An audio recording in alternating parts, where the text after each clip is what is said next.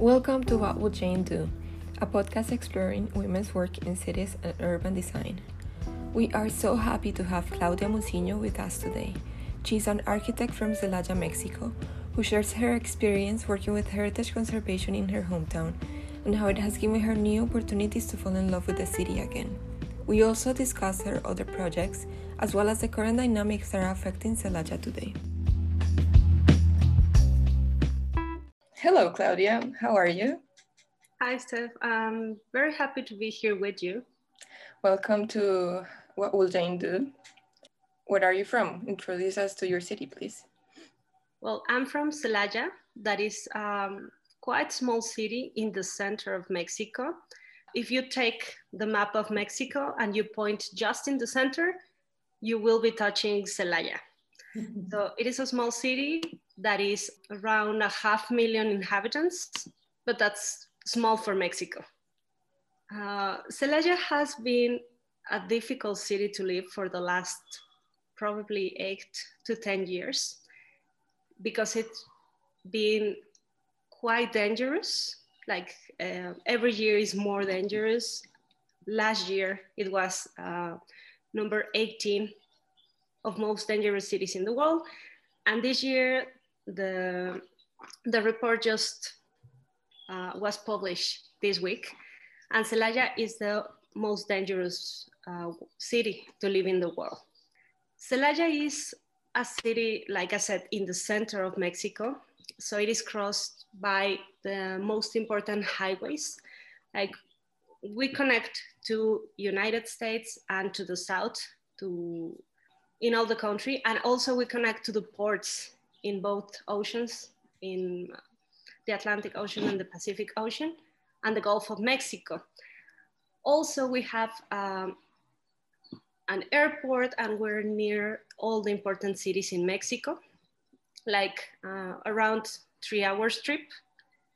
So that's very, very important.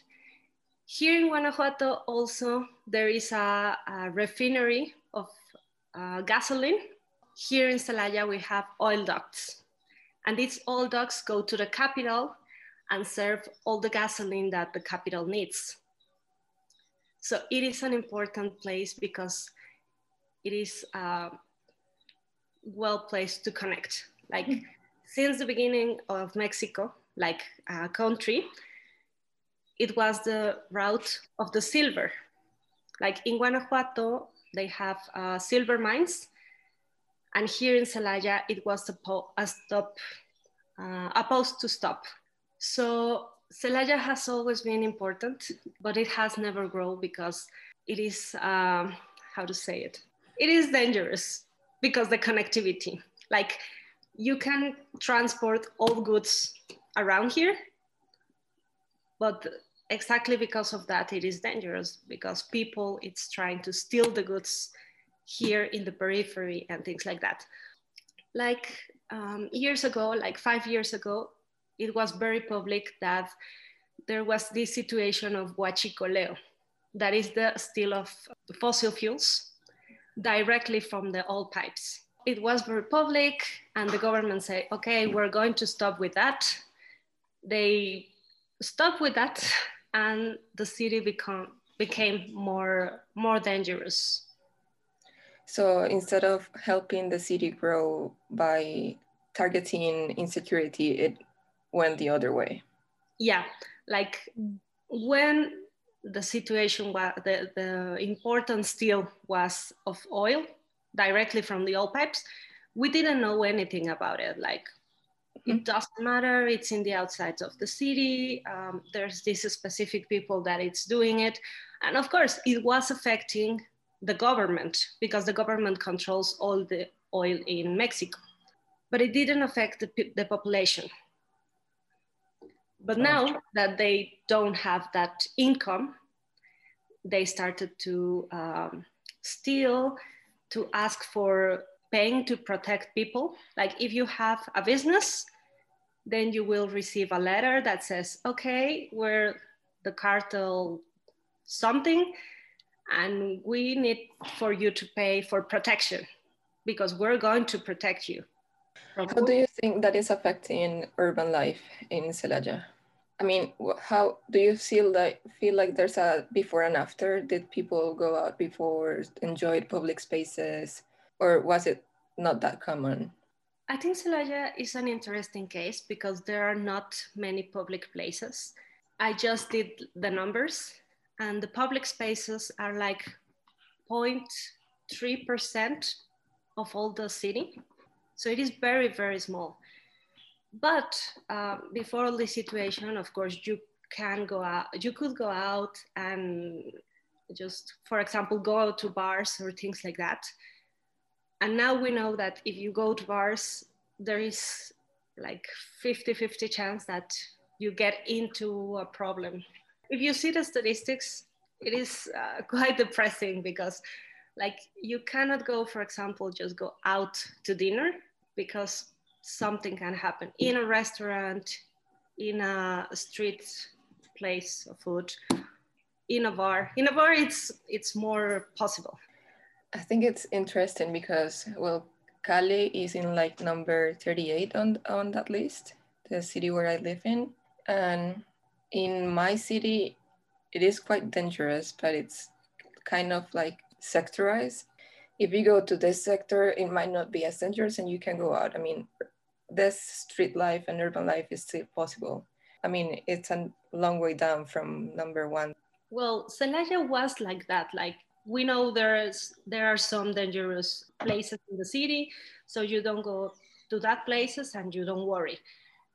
But now it is not like that. Like I live in a gated community in the outsides of the city, and it was supposed to be a safe place but just yesterday, we were watching a movie late at night, like at 11.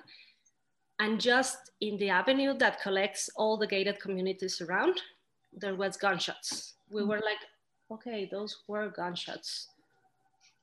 But we're safe because we're inside. But what's happening outside, it's what worries us. I was talking to one of my partners in my job, and we were like, okay, we are maybe a little insensitive because we're like, okay, there were gunshots. Let's keep watching the movie. Yeah. Like you just get numb. Yeah, I was gonna say that. Situation that had happened for years. Like I remember when I was uh, 18, 20, probably 10 years ago, I was out on the streets at 12, 1 o'clock, 2 in the morning, and it was not dangerous. But right now, I'm 30, I'm, I'm like, okay, 10 o'clock, I'm in my house. That's perfect. Now that you talked about your job, can you talk to us about what you're doing, where you're working right now? I'm working at the local government. I work in the urban development department of the city. And I also teach a couple of classes of uh, bioclimatic architecture in the University Tec de Monterrey. And I also have a fellowship on the United Nations, that is the Local Pathways Fellowship. Can you tell us specifically what you do? I mean, you said you work in the municipality, but what is your responsibility? Yeah, in the Urban Development Department, what I do is uh, to, to hold the coordination of the historic center and the urban image of the city. And what we do is um, we go outside to the historic center and we try to find the places that we have to protect because they're very old, because they have uh, some quality. For example, they are um, of a, an, an specific current of architecture. And then we study those places, uh, we make a catalog of them, and we put some rules like if you have a house that was built before 1900s, you cannot demolish them.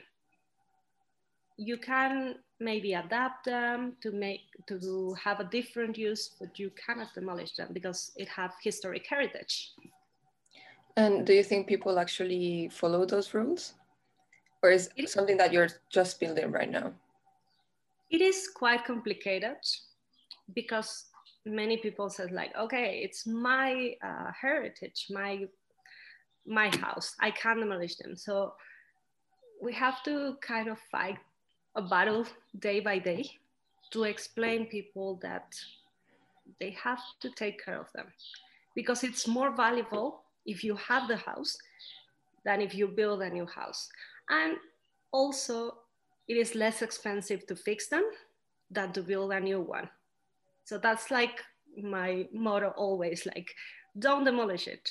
It's more expensive and it will take part of your house because we have some um, rules in the city that says probably if you demolish a house in a very um, small street, you will have to go a little further. Oh, back a few a few meters. Yeah, you mm -hmm. you have to give the government a few meters to make the, the street wider. So I'm like, okay, don't demolish it because if you demolish it, you will lose that that percentage of your of your terrain, right? So I, I guess it's not easy to like interact with people all the time. Yeah, you have to be very patient. Like every day I think, okay, I'm talking with kids, I'm talking with kids, I'm talking with kids.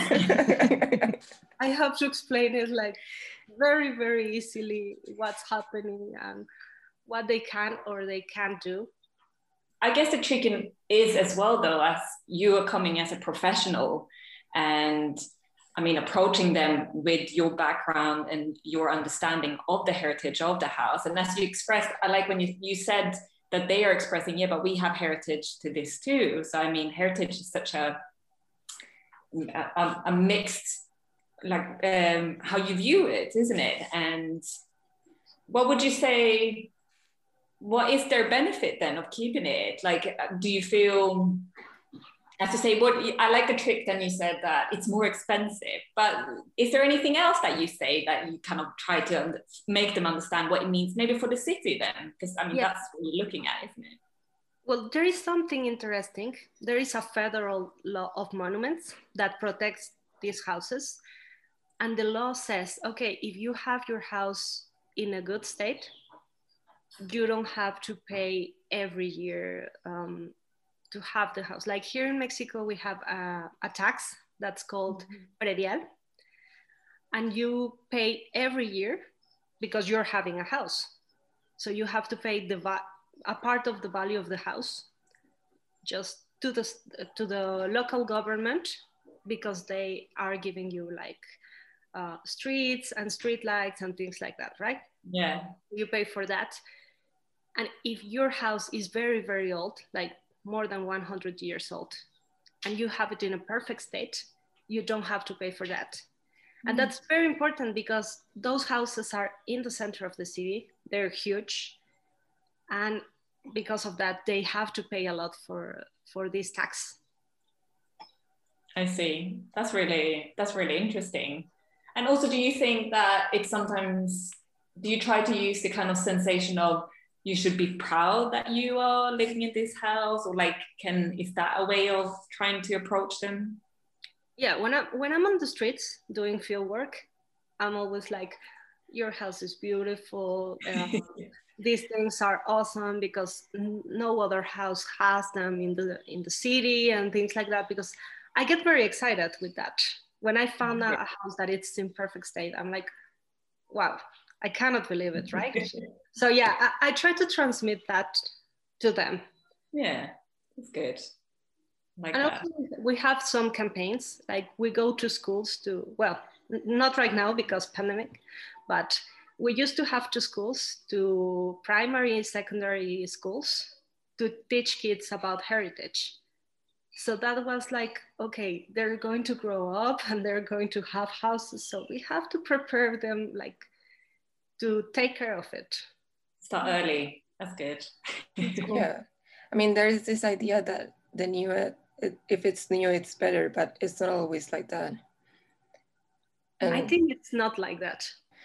I would love to live in the center of the city and in one of those houses.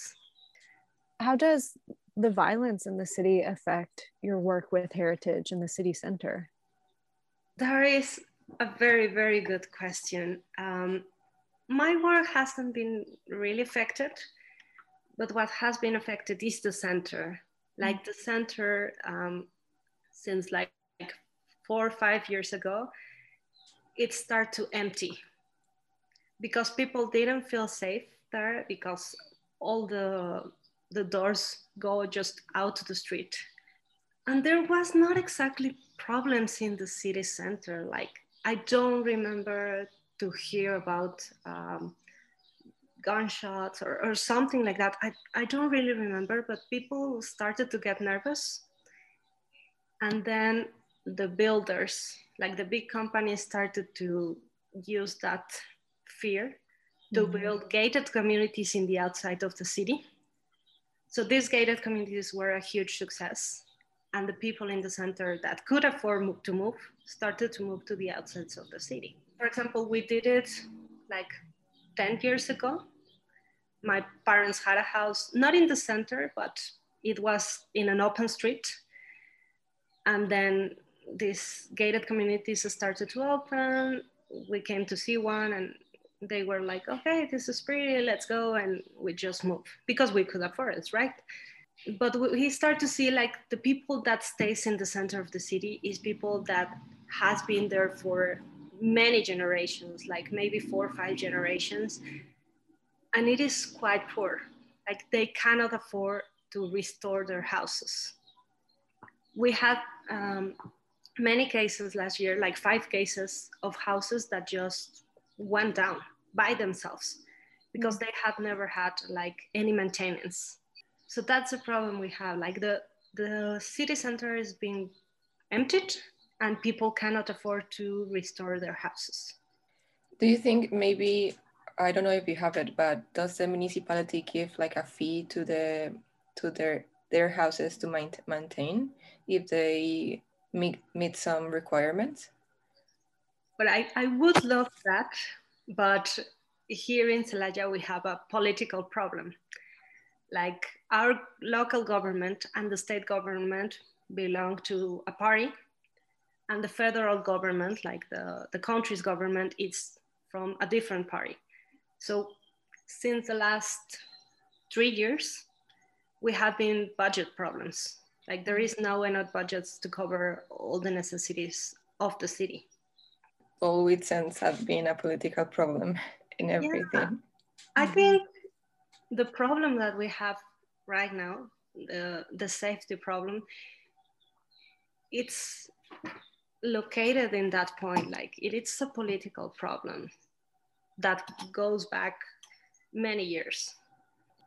You mentioned your your fellowship, and that's something that you're still doing, right?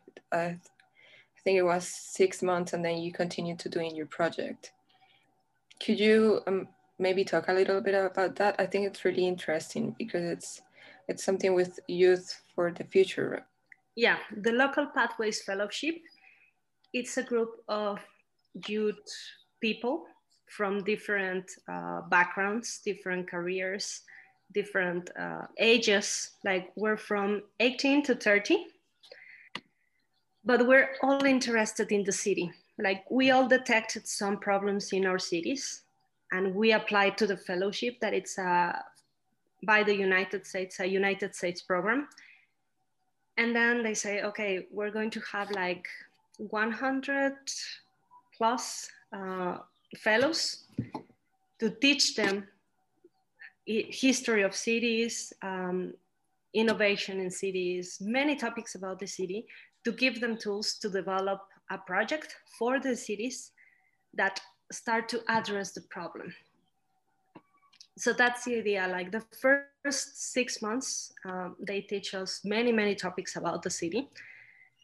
And then the second part of the program, like three months, we develop a project.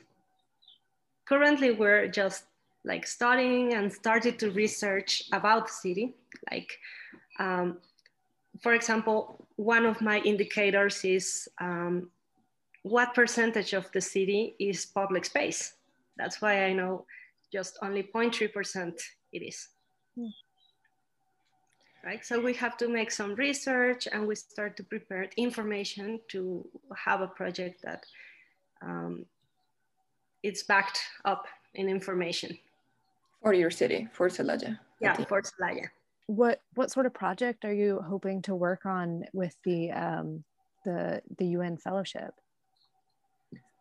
I'm thinking about public space because I know the center very well. There are places that instead of being abandoned, of being like urban voids, I think it could be connected as uh, urban parks. Mm. So I'm going that way. And also I'm thinking about uh, safety of women in mm. public spaces, in public streets, because I know, for example, lights are not so well designed. They look very mm-hmm. pretty because they look like colonial, but I think are not the best idea for safety. So I'm, I'm working on that way. Yeah, that's interesting. Yeah, when something that looks pretty but isn't functional in the way that it needs to be. Yeah. A common problem, I'm sure, across all of our cities. what made you want to enter that field that you're practicing in? Well, it was very interesting because um, I studied my master's degree in sustainable um, architecture, in sustainable design. And then I came back home and I started teaching. I was just teaching a couple of classes, and I was like, okay, I'm exhausted with the master's degree. I have to take a break. You know it, probably. yeah. Uh, and then I went to visit my uh, thesis advisor from architecture, like here in Mexico. And he was like, okay, what are you doing? And I was like, okay, I'm just teaching a couple of classes. I'm taking a break and that's all for a year.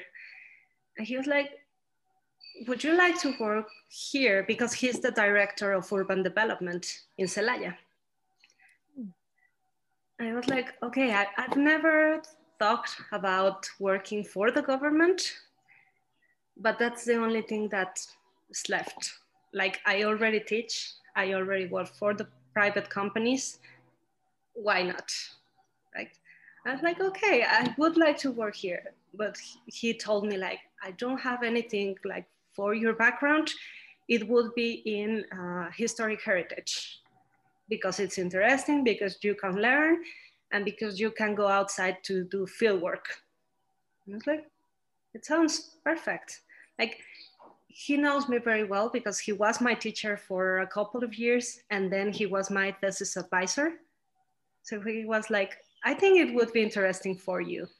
I was like, sure. And it had been very, very interesting. It's something that I didn't know anything about. Like, I didn't like my uh, history of architecture classes too much at the university, but I had to relearn all of that and it has been a very interesting process. Like i haven't used probably most of my knowledge in a master's degree mm-hmm. but if i can apply a little i i am like okay this is conservation but with a sustainable view. Mm. yeah that's an interesting point of view. Do you get to design that like the restoration uh, things as well in the houses? Or is just you overseeing things when you're working I don't design the restoration per se, but um, I teach the people. Like if they come to the office and they say like, okay, my house is having problems of this, of this, of this.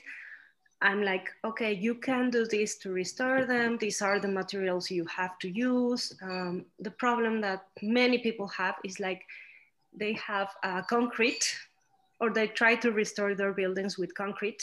Yeah but that was not the original material. So it started to break.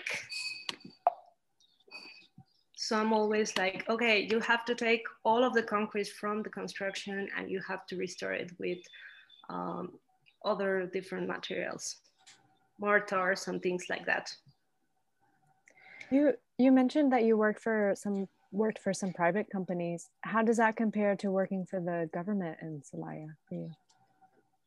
Well, it's quite interesting because in the private companies, you have to respond to the interest of the company, to the clients. Um, I used to work in a metal workshop. Like I design big metal structures. So I was most of the time in the office and I used to receive clients and I was designing all of this. It was mostly uh, office work and design work, like mm-hmm. uh, make structural calculus and things like that. And then when I went to the office, like in the local government, you have to talk a lot with people. You have to convince people. Uh, you have to deal with very, very mad people that just come to you because, um, I don't know, because they want to demolish a house and you won't let them. And so you have to be, as I say, sometimes I feel like I'm a kindergarten teacher that mm-hmm. has to deal with like many, many interests and have to calm people and then have to teach them. You should have maybe studied mediating then instead. yeah, it is more mediating. I don't design anything and it's more mediating and a, a, little field work because that's uh, a plus that I have here. Can you describe your favorite space in your city? We were talking about this last uh, last time. It is interesting because before I went to Scotland, I thought my city was very ugly. I didn't like the city. Like it is horrible. I'm not from Celaya. I'm from Mexico City, like the capital of Mexico. And I went to live here when I was nine years old. So I was like, okay, this is just a ranch. This is horrible. There is nothing to do here. I hate it. There is dust everywhere. You know, adolescent. But when I came back from Scotland and I started to work in the historic uh, center, I understood that it is very pretty. Like the streets are good to walk in there is these public places, uh, the plazas that are amazing that you can just sit there and watch the people, see the street vendors. It is very, very pretty. Like half of the historic center is built before the 1900s. They're very, very old buildings. And I would dare to say like 30% of them are well maintained and especially in the in the first perimeter it is like you are in a different year like you're in the 1900s because the streets have pavements like uh, gravel and things like that. So it looks very historical. And i think that's my favorite spot. Is Celaya built with the Laws of the Indies from the Spanish kingdom in that time? When they were colonizing and yeah the city was built in 1800s 1810 probably. It, it was one of the first cities in in mexico. I think it's called like the 10th city in mexico. And it was because it was the the passage from the mines to the center of the city like to the capital it reminds me a lot of this. There's this city in Colombia. Um, I think, well, where I live is one of them. That they mm-hmm. became part of this the Royal Road from where when the Spanish were here. You had that as well. Yeah, so exactly. they so they passed through every city and each point was like a really they had something there that was important so in your case i guess it was mining but in my case it was because it was the the middle point between the capital and the what the capital was back then and what the capital is right now. It's just interesting to see how, even though we live in different countries, um, but we were colonized by the same people, we share some similarities. Yeah, it was the same uh, urban development. yeah. Did your was your perspective changed coming back because of living in Edinburgh? Like, was it something about being in a different space that made you see your city differently? I haven't talked about it like that, but I think it was something of that because you we know Edinburgh is a very pretty city and it's very historical and you're like okay everything's so pretty I think it opened my eyes to see how pretty is Celaya in the center. In the center. Yeah, in the center. because we had the problem, right? Like the center and then poverty belts and their gated communities and then like the natural development of Latin American cities. What would you say is the future of Celaya then? Do you think you as part of the heritage and also the planning department, do you see that you want to try to push that identity further out or are you gonna stick with the, the, the housing communities? What, what, what is the future for your city, you would say? And even take into account, of course, the, the difficulties the city is in with the conflicts. Do you think that is going to shape the city as well? Is it going to be more security or is it going to be more trying to be proud of the city and bring that out? Well, we'll, we'll be working in that a lot. Um, we've been um, making the historical part of the city like every year more bigger. Like we try to, uh, we call it like buffer zone. Mm. Like there is the, the city center, the first um, part of it. Right now, it's protected by a federal institution. And we achieved that last year because of the work we were doing. And then they found that more than half of the of the first part of the city is historical. So because of the work, they protected it. And then we have a second perimeter that it's also being worked as a historic part of the center. And then we have the buffer zones so we're, we're starting to uh, amplify that protection. So every year, more houses enter to the catalog and we start to push further, right? Um, also, what the government's working, not us, but uh, yeah, it's the institution that builds public infrastructure, that pays for public infrastructure.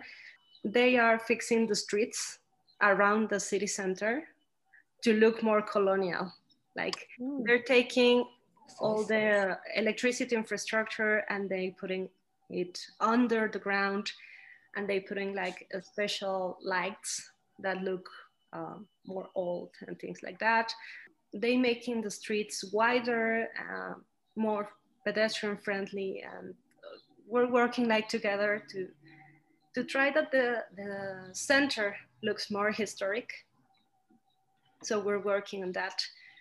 And also there is another institute, there is um, the Institute of Planning, and they have been working in a program for all the city that adheres to the SDGs and the 2030 agenda. Mm. So I hope this program, or this planning is supposed to be published this year. So I hope it gets better. Uh, it have more public spaces and things like that. But I, I couldn't, I haven't seen it because it's a different institute. Hmm. But I hope they're doing a good job. They're, they even um, pay for experts and things like that. They work with the UN because in 2018, the UN came and make some studies, the City Prosperity Index, so they have that base to update the, the municipal planning program. And that's really positive. Mm. I hope so. I think it's it's good, but as I haven't seen it, I just can hope it gets really, really in the SDGs and the agenda.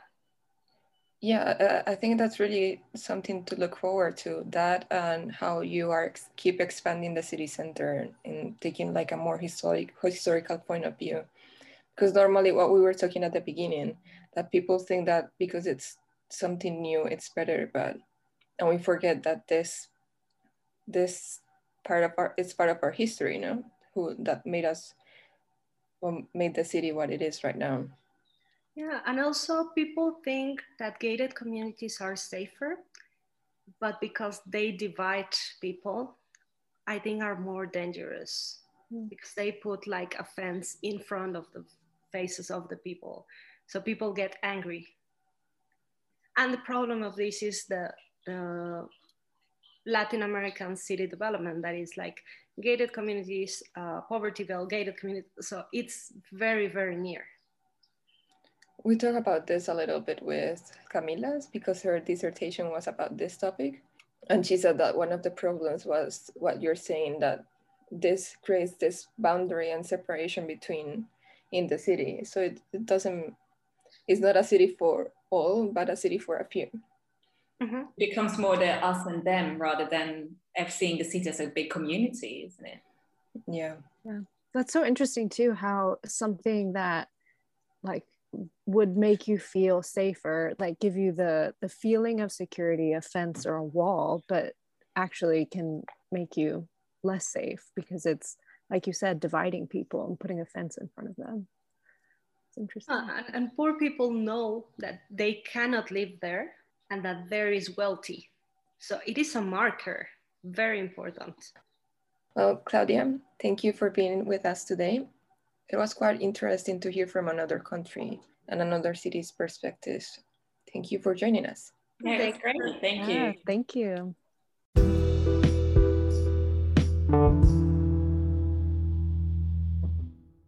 Well, I think one of the things that was really interesting is that, and it follows the chain of, I feel like the people that we're talking to, the women that we're talking to, it's like there's, you know, kind of this path that you take and then leaving your city and then returning to it and kind of seeing it with fresh eyes. And I mean, to be romantic, like falling in love with your city again, you know, I feel like we've heard that in a few people, like really valuing what you have, what's already there.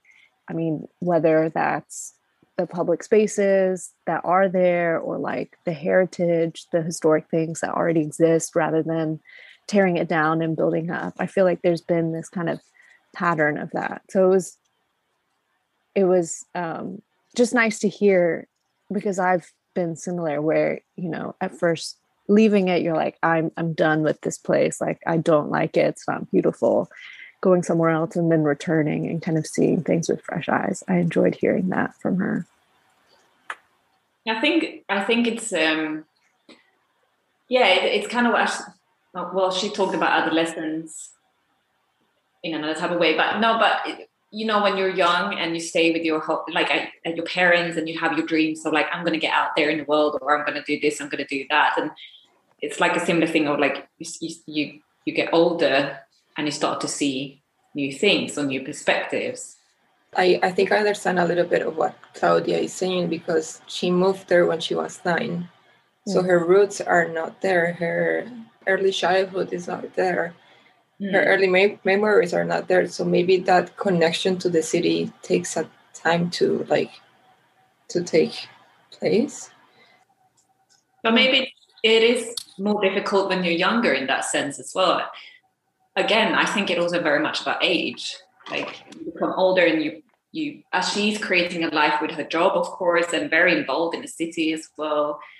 I mean, I feel I moved a lot and always that first year when you do feel quite alien, but at the same time you're starting to build more roots into that space. Like I would say that all three of us do feel very much linked to Edinburgh, even though we stay there quite short. But yeah. We do kind of plant your seeds in different spaces and bring the memories back for that. And in and maybe in this case, then she she went back and yeah, I mean, the conclusion is she's seeing her city from a new perspective. Do you think that maybe it's because, like she said, that she used to work in an office. She, she her whole time was in an office interacting with clients and doing design work but now her interaction with the city is different it's not from a mm-hmm. car it's from walking the city center and interacting with people yeah. so it makes you feel like you belong to them in a way yeah and, and i think maybe that's why we like edinburgh so much because we walk the city all the time mm-hmm. but that i think that's what i was eh, thinking about because I agree with you. I think it's easier to love a place if you have a lot of history there but the second way to love a place is to do the work and like explore it. Mhm. And Mhm. if you have never done that before, like if you've only lived in one place and know it so well and know all the corners that you, you know, go to, that's one thing. But then like moving to Edinburgh, living there, exploring the city on foot, like seeing it from the street, all of that. And then taking that practice back to wherever you live, like that can change it. Like you said, she's she's doing field work, she's walking around, like she's seeing the city center and you know, learning about all this heritage in the city. It changes your perspective of of the place that you already know, you know? Yeah. Yeah. But it is practice. I feel like it is like if you don't do it, then you're not going to see it. It's a different, it's just a different um, way of being, I guess. Yeah, and I guess like if she didn't have that work, she wouldn't be feeling the same like the same way because she wouldn't. I mean, she will have all the constraints of this. Uh, it's not really safe to be outside, so I will just stay home all the time. Yeah. Hmm. yeah. She wouldn't be able to build that connection to Mhm. a sense And of place. like part of being in a city is connecting to the people that live in it. Yeah. Definitely. So the fact that she's interacting with uh, the community is also a big part of that. I was glad to hear her describe at the end too that like people do go out during the day and there's a you know a distinction there because I was just thinking about I mean you think about the stress of kind of being isolated over this past year and you know adding on top of that the stress and anxiety of not feeling safe going out and compound that across an entire city of people that maybe don't trust each other because of you know not knowing and you know being concerned with safety and all that. That's a lot of stress to just lay on top of your everyday life for an entire city to be feeling that um, it makes me proud in one sense for them as citizens as this classic notion of their right to the city. They make sure to take that space as their space yeah. and at the same time they're respecting the situation i mean they're just respecting and caring for their their safety but i have little understanding or knowing how this problem would be solved but i think mm. keeping your connection to your city and and using the space is going to help a lot i mean It I'll is. give It it a is. try. I mean, the fact that I think what makes public spaces safe in a way is having people that that use it. Mhm. yeah On top of having good lighting, having good amenities, and and other stuff, but you will f- feel safer if you see other people around walking around you. I think, like at the beginning, I was really afraid in a way because what I I told her, I didn't want it to become this thing that where you see cities or cities from the outside. I hate going out I like abroad and then people like immediately linking Colombia with drugs and Pablo Escobar and just assuming that because they that's what they see in, on the outside is what it is on the inside. And I think what's very important in this situation, again, similar to when we spoke to Wafa, uh, who's also in a similar situation of that it's so important to hear people who lives in these situations. As she said, like I do understand that she felt it was crazy that they were in the cinema and hearing or knowing about the gunshots and kind of just shook the shoulders of it. But it makes sense. Like they are people living there and everyone is not involved in the crime or the people living just living their lives and those stories are so important to hear and to understand and not that it's accepted then of the happenings but it just shows that i don't know what i'm trying to say but like it's like showing that there's still development and things are still Yeah. moving forward in spite Mhm. of that like they're still writing the city plan she's still doing heritage work like in i feel like some people or in some cases you would be like well like just forget everything until we fix this but the reality is that you have to keep moving the city forward in all the small like mundane daily ways you know regardless of of conflict or violence that's happening. And i think that that is hopeful you know because it's you're moving forward still. And i i did like how she said too um like it it that feeling like it didn't make her angry but it made her disappointed like we're better yeah. than this um which is still that a similar thing of that community aspect of like no we can we can do better. Like we can we can sort this out. We can do this in a better way um shows that there is also hope. I mean there is hope as long as people don't give up you know? And she is not ready to give up and i'm sure a lot of people around her and, and other people in the city is not giving up. Yeah. it's just that sadly the power is not necessarily on their side and there is structures political structures and other things that needs to be in place. But as long as they keep up that sensation it just have to move forward like. Mm-hmm. and i think what i think is really again important with this kind of perspective and i so understand you stephanie with what you feel people's perspective maybe outside have. I think i hope with our podcast and these like people that we're interviewing that you you get the perspective of that you maybe would have get, gotten if you went there you know? Like I, I feel my my journey to our trip to Colombia taught me so much how places are around the world and that is not Europe in my sense. I mean my Western perspective is strong and it exists around many people. But now everyone can't travel everywhere, but at least sharing this understanding and knowledge and our similarities and our differences, mm-hmm. we can only teach each other, learn from each other, and understand again we we are the same but yeah. we also have differences. I would like to cover a bit more about the topic of heritage. And i think i'm going to ask you as well stephanie on that too because i've been thinking a lot recently about heritage and in particular like colonial heritage.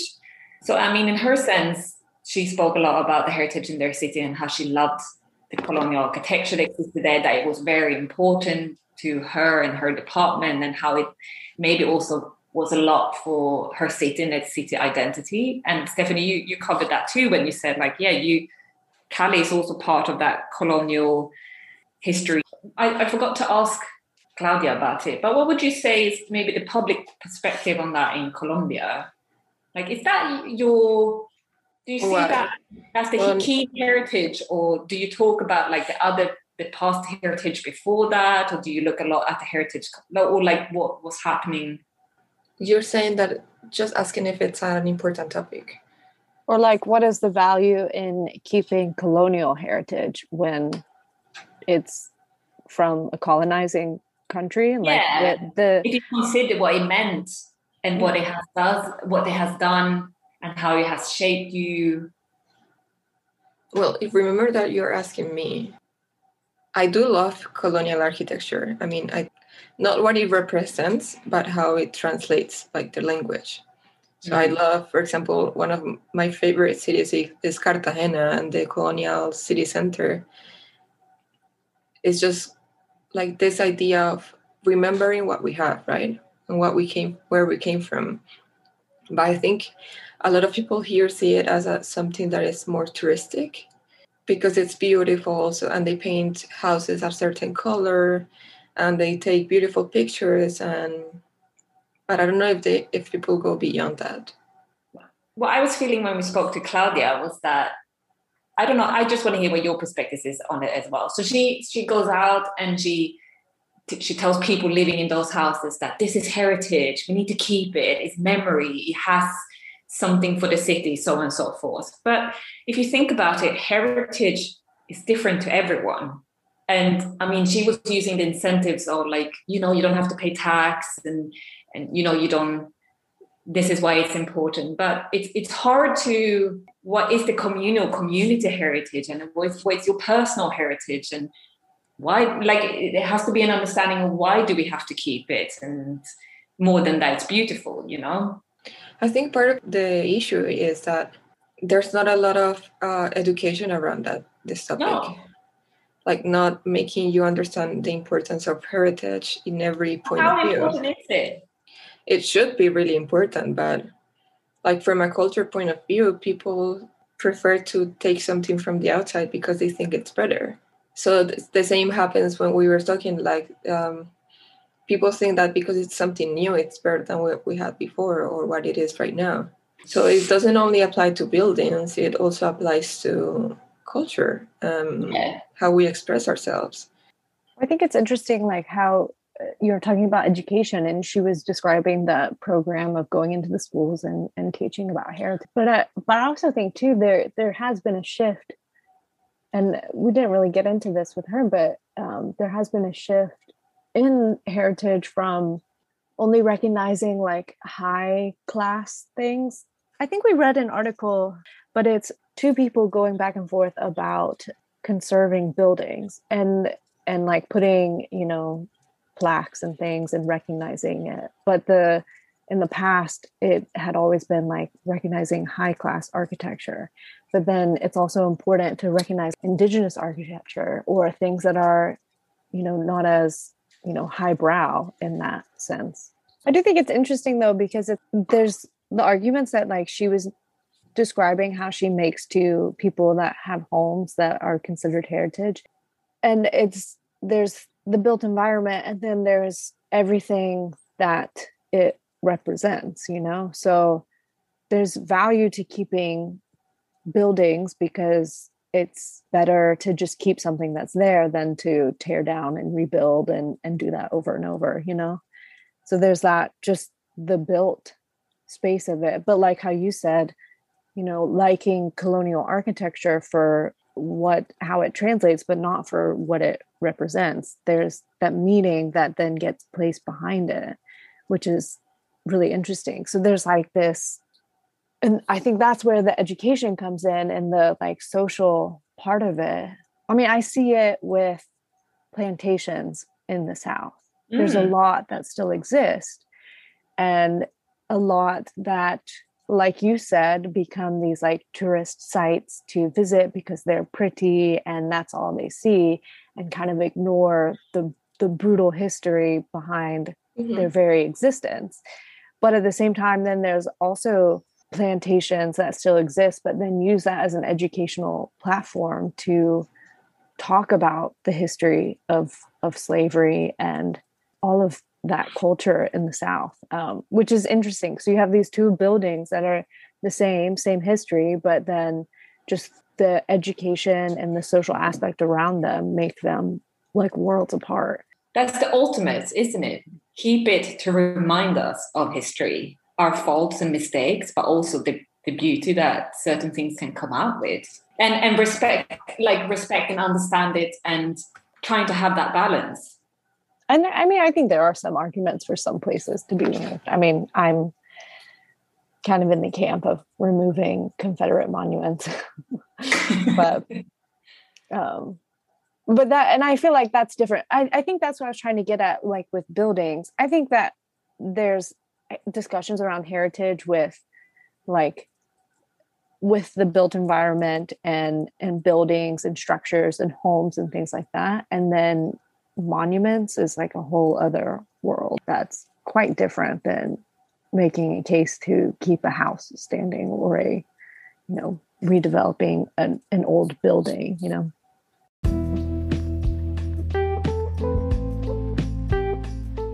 Thanks for listening to What Would Jane Do? Tune in next time as we continue to explore women in cities and urban design. What Would Jane Do is hosted by me, Kaisa Leon Lilja, Caitlin Foot, and Stephanie Pastrana. Together we make up Kolectivo Design Group. You can find us at kolectivo.com, on Instagram at Kolectivo Design, and on Twitter at Kolectivo DG. And that's Kolectivo with AK.